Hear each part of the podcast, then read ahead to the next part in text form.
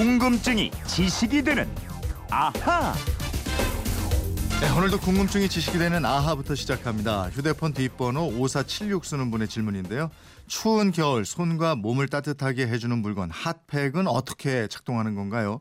뜯어보면 이상한 가루 같은 게 들어있는 것도 있고 똑딱이로 작동하는 것도 있던데 핫팩의 원리에 대해서 알려주세요 하셨습니다. 에, 추운 날씨에 야외에서 활동하는 분들 이 핫팩 아주 유용하게 쓰이는데 글쎄요 어떻게 열을 내는 걸까요? 김초롱 아나운서와 함께 알아보도록 하죠.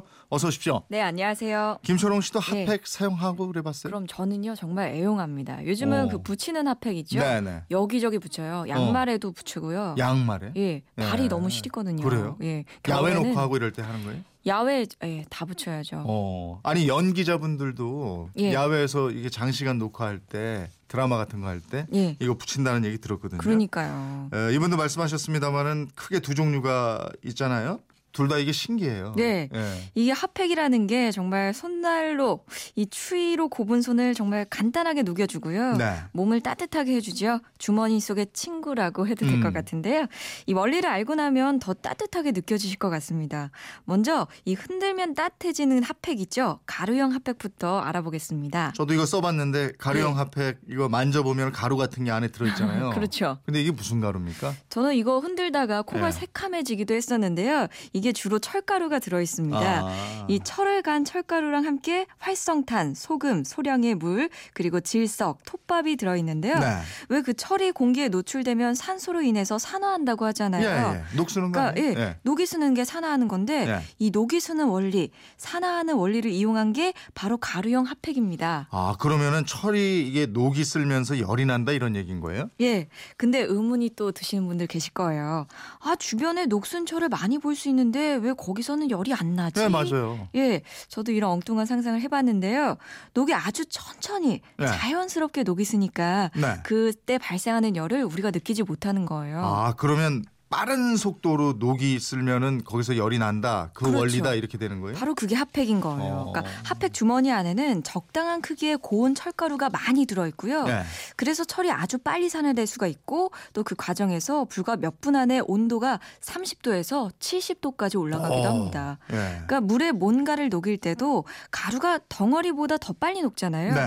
이것도 마찬가지입니다. 철가루도 화학 반응 속도가 훨씬 빨리 일어나게 되는 음. 거예요. 그 핫팩 사용할 때 처음에 막 흔들잖아요. 예. 그러면 그것도 온도를 높이기 위해서 처음에 이렇게 흔들어서 사용하는 건가요? 예, 예. 이 핫팩 주머니 안에 철가루뿐만 아니라요. 활성탄, 소금, 소량의 물, 질석, 톱밥이 들어 있다고 조금 아까 말씀드렸는데요. 네. 이 핫팩 주머니를 싸고 있던 겉봉지를 뜯은 다음에 잘 흔들면 이런 내용물이 잘 섞이고요. 예. 공기랑 접촉하는 이 산소랑 닿는 면적이 커지면서요. 음. 산화 반응도 빠르게 일어납니다. 네. 그러면서 온도가 올라가는 거예요. 음, 음. 그러니까 내용물 중에는 질석하고 톱밥이 충전재고요. 단열재 역할을 하게 되는 겁니다. 그러면 안 쓸 때는 핫팩 주머니를 싼 봉지를 뜯으면 안 되겠네. 공기하고 그렇죠. 만나면 이제 진행이 예. 되는 거니까. 그렇습니다. 예. 그러니까 그래서 이 가루형 핫팩은 봉지가 비닐로 돼 있어요. 예, 맞아요. 그러니까 공기가 통하지 않도록 하기 위해서 이렇게 돼 있는 거고요. 또 핫팩 본체는 되게 부직포로 돼 있습니다. 네. 이거는 공기가 잘 통하도록 하기 위해서 구멍이 뽕뽕 뚫려 있는 부직포를 사용하게 되는 음, 거예요. 음.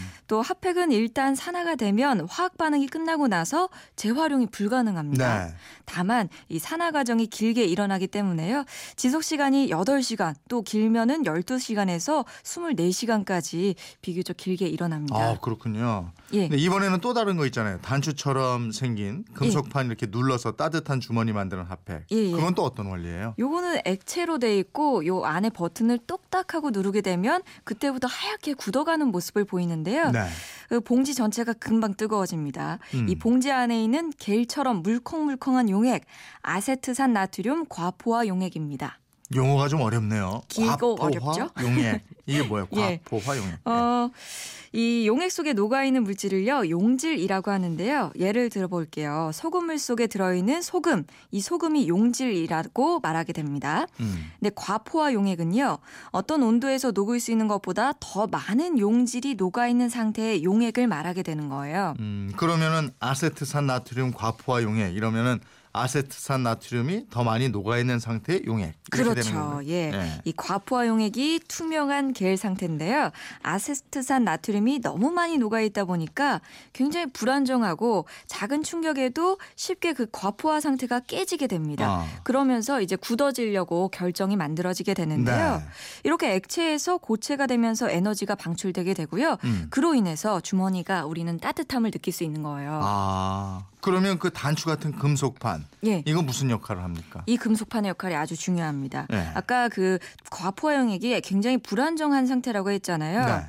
이 상태의 용액 안에 들어있는 버튼이 딸깍하고 소리를 음. 냅니다. 그러니까 굉장히 얘 아세트산 나트륨 입장에서는 시끄러운 거예요. 아 나를 왜 이렇게 귀찮게 하는 거야? 이러면서 이렇게 반항심에 결정이 만들어지는 겁니다. 네. 아, 얘네가 아세트산 나트륨 얘네가 조용한 거 좋아하는군요.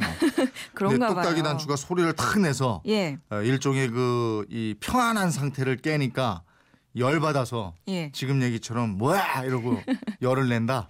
맞아요. 마치 아침에 저희 모닝콜 같은 그런 네. 음. 역할을 이 똑똑 똑딱이가 해주는 겁니다. 음.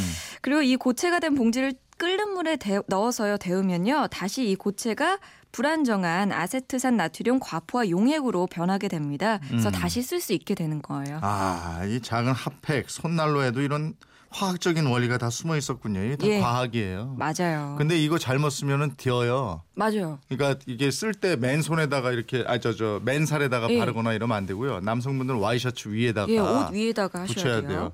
돼요. 8809님도 이거 지적을 해주셨는데 핫팩이 참 좋은데 많이 따뜻하다고 좋은 건 아니더라고요. 저온 화상의 위험성도 알려주세요 하셨는데요. 예. 맞아요. 이거 주의하셔야 돼요. 그러니까 이 과학이 원리가 네. 다 인위적인 거잖아요. 음. 사람의 체온, 이 사랑만큼 따뜻한 건 없는 것 같습니다. 예. 여러분들 많이 사랑하세요. 예. 그렇다고 뭐 늘 같이 다닐 수도 없고. 아이 꼭 붙어 있어야 되나요? 마음이 따뜻할 수도 있죠. 예, 예, 예. 미니로 김동호님은 핫팩 사둔 지가 1년이 넘었는데 이거 써도 괜찮은가요 하셨는데 핫팩 유통기한이 3년 정도 된대요. 그러니까 그건 뭐 쓰셔도 되겠습니다. 에, 5476님 핫팩에 대한 궁금증 물어보셨는데 덕분에 저희도 알게 됐습니다. 고맙습니다. 이분처럼 궁금증이나 질문 있는 분들 어떻게 하면 됩니까? 네, 그건 이렇습니다. 인터넷 게시판이나요. MBC 미니 휴대폰 문자 샵 8001번으로 보내주시면 됩니다. 문자는 짧은 건 50원, 긴 건 100원의 이용료가 있습니다. 생활 속 호기심, 궁금증 저희에게 다 보내주십시오. 함께하겠습니다. 네, 궁금증이 지식이 되는 아하 김초롱 아나운서였습니다. 고맙습니다. 고맙습니다.